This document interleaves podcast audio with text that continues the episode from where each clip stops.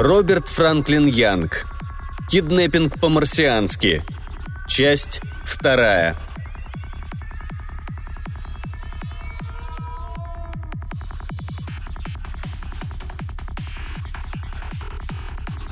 Карпентер так и подскочил на своем сиденье.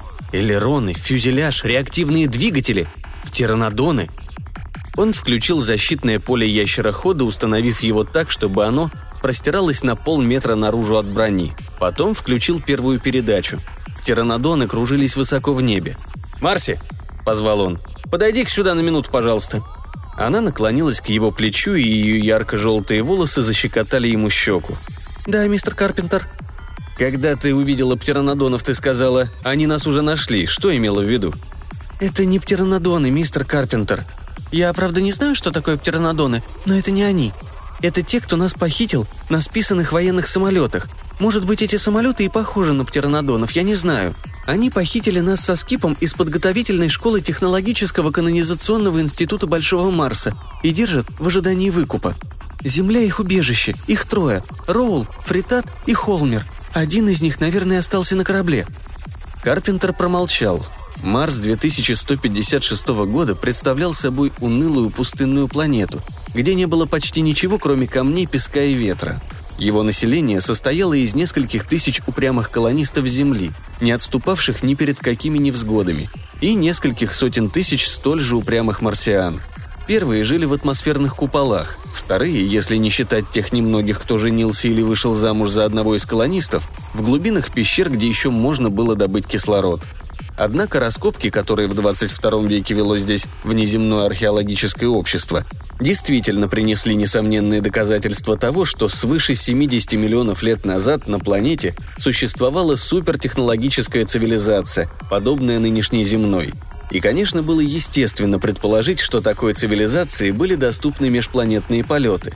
А раз так, то Земля, где в те времена завершалась мезозойская эра, должна была стать идеальным убежищем для марсианских преступников, в том числе и для похитителей детей. Такое объяснение, разумеется, могло пролить свет и на те анахронизмы, которые то и дело попадались в слоях мелового периода. «Скри!» Со страшным скрежетом один из птеранодонов прочертил наискосок по поверхности защитного поля. Его отбросило в сторону. И прежде чем он вновь обрел равновесие и взвился в небо, Карпентер увидел в кабине человека. Он успел разглядеть лишь неподвижное, ничего не выражающее лицо, но по его положению догадался, что пилот управляет самолетом, распластавшись между четырехметровыми крыльями. Марси вся дрожала. «Мне кажется, мне кажется, они решили нас убить, мистер Карпентер», – слабым голосом сказала она. «Они грозились это сделать, если мы попытаемся сбежать. А теперь они уже записали на пленку наши голоса с просьбой о выкупе и, наверное, сообразили, что мы им больше не нужны». Карпентер потянулся назад и погладил ее руку, лежавшую у него на плече. «Ничего, крошка, ты под защитой старины Сэма, так что бояться нечего». «А он... Его правда так зовут?» «Точно. Достопочтенный Сэм Трицератопс. Знакомься, Сэм, это Марси. Присматривай хорошенько за ней и за ее братом. Слышишь?» Он обернулся и поглядел в широко раскрытые голубые глаза девочки.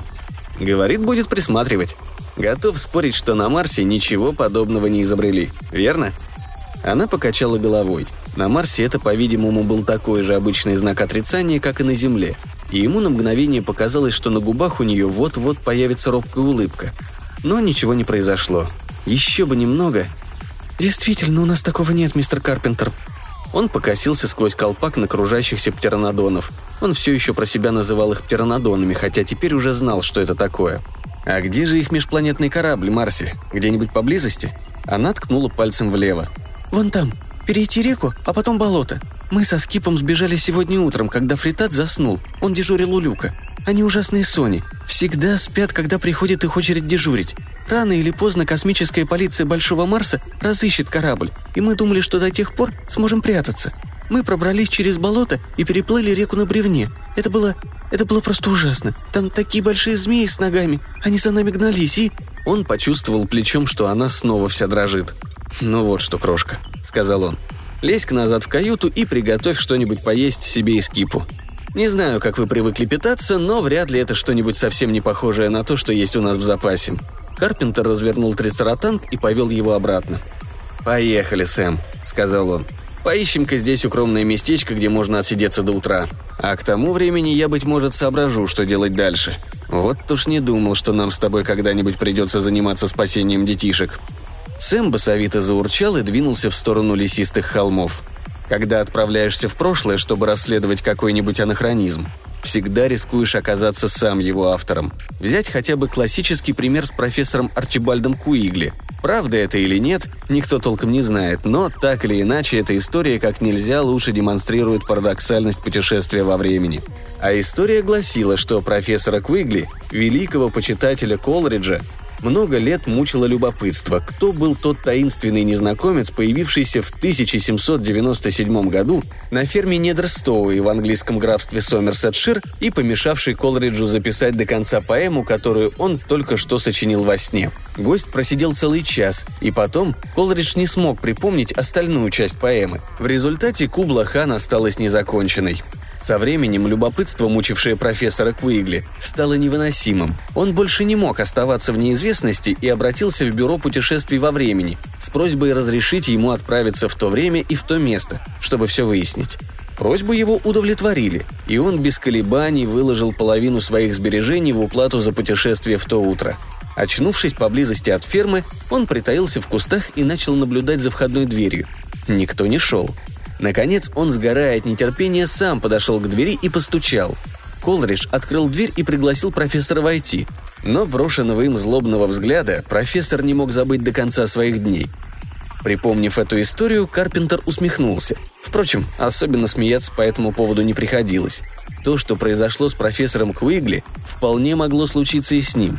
Нравилось ему это или нет, но было совершенно не исключено, что ископаемые останки, происхождением которых он занялся по поручению Североамериканского палеонтологического общества, САПО, и с этой целью отправился в мезозойскую эру, окажутся его собственными. Но он отогнал от себя эту мысль. Во-первых, как только придется туго, ему нужно будет всего лишь связаться со своими помощниками, мисс Сенс и Питером Детрайтезом, и они тут же явятся к нему на помощь на торпеде «Эдит» или на каком-нибудь другом ящероходе из арсенала САПу. А во-вторых, ему уже известно, что в меловом периоде орудуют пришельцы – Значит, он не единственный, кому грозит опасность превратиться в те самые останки. И в любом случае, ломать голову над всем этим бессмысленно, ведь то, чему суждено было случиться, случилось, и тут уж ничего не поделаешь. Скип выбрался из каюты и перегнулся через спинку водительского сиденья. «Марси просила передать вам бутерброд и бутылку лимонада, мистер Карпентер», — сказал он, протягивая то и другое. «Можно мне посидеть с вами, сэр?» «Конечно», — ответил Карпентер и подвинулся. Мальчик перелез через спинку и соскользнул на сиденье. И тут же сзади просунулась еще одна голова цвета лютика. «Простите, пожалуйста, мистер Карпентер, а нельзя ли...» «Подвинься, Скип, посадим ее в середину». Голова Сэма была шириной в добрых полтора метра, и в кабине водителя места хватало – но само сиденье было меньше метра шириной, и двум подросткам уместиться в нем рядом с Карпентером было не так уж просто, особенно если учесть, что все трое в этот момент уплетали бутерброды и запивали их лимонадом. Карпентер чувствовал себя добрым отцом семейства, отправившимся со своими отпрысками в зоопарк. И в какой зоопарк?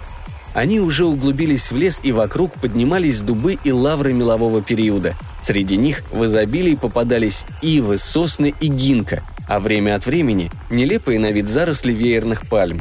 В густых кустах он заметил огромное неуклюжее существо, похожее спереди на лошадь, а сзади на кенгуру. Карпентер определил, что это анатозавр. На поляне они повстречали и до полусмерти перепугали стратиумимуса, чем-то напоминающего страуса. Анкилозавр с утыканной шипами спиной сердито уставился на них из камышей, но благоразумно решил не становиться Сэму поперек дороги.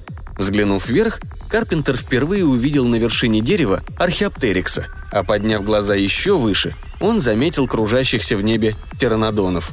Он надеялся, что под покровом леса сможет от них скрыться, и с этой целью вел Сэма зигзагами. Однако они, очевидно, были оснащены детекторами массы. Следовало придумать что-нибудь похитрее. Можно было попытаться сбить их заградительным огнем парализующих зарядов из рогопушки – но надежда на успех была невелика. Да и вообще, он тут же отказался от этой идеи. Конечно, похитители вполне заслуживают смерти, но не ему их судить. Он расправится с ними, если другого выхода не будет. Но не станет это делать до тех пор, пока не разыграет все свои козырные карты. Он повернулся к детям и увидел, что они потеряли всякий интерес к еде и с опаской поглядывают вверх. Перехватив их взгляды, он подмигнул. «Мне кажется, самое время от них улизнуть. Как вы полагаете?» «Но как, мистер Карпентер?» – спросил Скип. «Они запеленговали нас своими детекторами. Счастье еще, что это простые марсиане, и у них нет самого главного марсианского оружия. Правда, у них есть распылители. Это тоже что-то вроде радугометов, но если бы у них были настоящие радугометы, нам бы всем не сдобровать. Отделаться от них ничего не стоит. Мы просто можем перескочить назад немного во времени. Так что кончайте со своими бутербродами и не бойтесь. Опасения детей рассеялись, и они оживились. «Давайте перескочим назад на шесть дней», — предложила Марси. «Тогда они нас ни за что не найдут, потому что в то время нас еще здесь не было». «Ничего не выйдет, крошка. Сэм не потянет. Прыжки во времени требуют ужасно много энергии. Чтобы такая комбинированная машина времени, как Сэм, могла далеко прыгнуть, нужно к ее мощности добавить мощность стационарной машины. Она перебрасывает ящероход в нужную точку входа, водитель отправляется из этой точки и делает свое дело. А чтобы вернуться обратно в свое время, у него есть только один способ – снова явиться в точку входа, связаться со стационарной машиной и к ней подключиться – можно еще послать сигнал бедствия, чтобы кто-нибудь прибыл за ним на другом ящероходе. Собственной мощности Сэму хватит только на то, чтобы перескочить на 4 дня туда и обратно. Но и от этого у него двигатель сгорит. А уж тогда никакая стационарная машина времени его не вытянет. Я думаю, нам лучше ограничиться одним часом. Парадоксально, но факт. Чем короче временной промежуток, с которым имеешь дело, тем больше приходится производить расчетов. С помощью управляющего перстня на своем указательном пальце Карпентер отдал Сэму приказ продолжить движение зигзагами, а сам взялся за блокнот и карандаш. Через некоторое время он начал задавать арифметические головоломки компактному вычислителю, встроенному в панель управления. Марси, наклонившись вперед, внимательно следила за его работой. «Если это ускорит дело, мистер Карпентер», — сказала она, — «кое-какие действия попроще, вроде тех, что вы записываете, я могу производить в уме. Например, 828 миллионов 464 тысячи 280 умножить на 4 миллиарда 692 миллиона 438 тысяч 921 будет 3 квинтиллиона 888 квадриллионов 518 триллионов 32 миллиарда 130 миллионов 241 тысяча 880. Очень может быть, крошка, но я все-таки на всякий случай проверю, ладно? Он ввел цифры в вычислитель и нажал кнопку умножения. В окошечке загорелись цифры. 3 квинтиллиона 887 квадриллионов 518 триллионов 32 миллиарда 130 миллионов 241 тысяча 880. Карпентер чуть не выронил карандаш. «Она же у нас гений по части математики», — пояснил Скип. «А я по части техники. Потому-то нас и похитили. Наше правительство очень высоко ценит гениев. Оно не пожалеет денег, чтобы нас выкупить». «Правительство? Я думал, что похитители требуют денег с родителей, а не с правительства», «Нет, наши родители не несут за нас больше никакой ответственности», — пояснила Марси. «По правде говоря, они, наверное, про нас давно забыли. После шести лет дети переходят в собственность государства. Видите ли, сейчас все марсианские родители десентиментализированы и ничуть не возражают против того, чтобы избавиться от нас. Ну, в общем, отдать своих детей государству». Карпентер какое-то время смотрел на два серьезных детских лица. «Вот оно что», — протянул он. «Ясно. С помощью Марси он закончил расчеты и ввел окончательные цифры в передний нервный центр Сэма. «Ну, поехали, ребятишки», — сказал он и включил рубильник временного скачка. На какое-то мгновение у них перед глазами что-то замерцало, и ящероход чуть тряхнуло. Впрочем, он даже не замедлил своего неторопливого движения. Так гладко прошел скачок. Карпентер перевел часы с 16.16 на 15.16. «Ну-ка, ребята, взгляните вверх. Есть там птернодоны?» Они долго всматривались сквозь листву в небо. «Ни одного, мистер Карпентер», — отозвалась Марси. Глаза ее горели восхищением. «Ни единого!» «Да, утерли вы нос нашим ученым», — восторженно заявил Скип. «Они считают себя очень умными, но им и в голову не приходило, что можно путешествовать во времени. А как далеко можно перескочить в будущее, мистер Карпентер? Я имею в виду на настоящей машине времени». «Если хватит энергии, хоть до конца времен, если они есть. Но путешествовать вперед из своего настоящего запрещено законом. Власть, придержащие 2156 года, считают, людям ни к чему раньше времени знать, что с ними будет. И тут я, в виде исключения, полагаю, что власть, придержащие правы. Он отключил автоматику, перевел Сэма на ручное управление и провел под прямым углом к прежнему курсу. Через некоторое время они выбрались из леса на равнину. Вдали на фоне дымчато-голубого неба вырисовывалась белой полоской цепочка утесов, которую он заприметил еще раньше. «Ну а что вы скажете насчет ночевки на открытом воздухе?» – спросил он. Глаза у Скипа стали совсем круглые. «На открытом воздухе, мистер Карпентер?» «Конечно.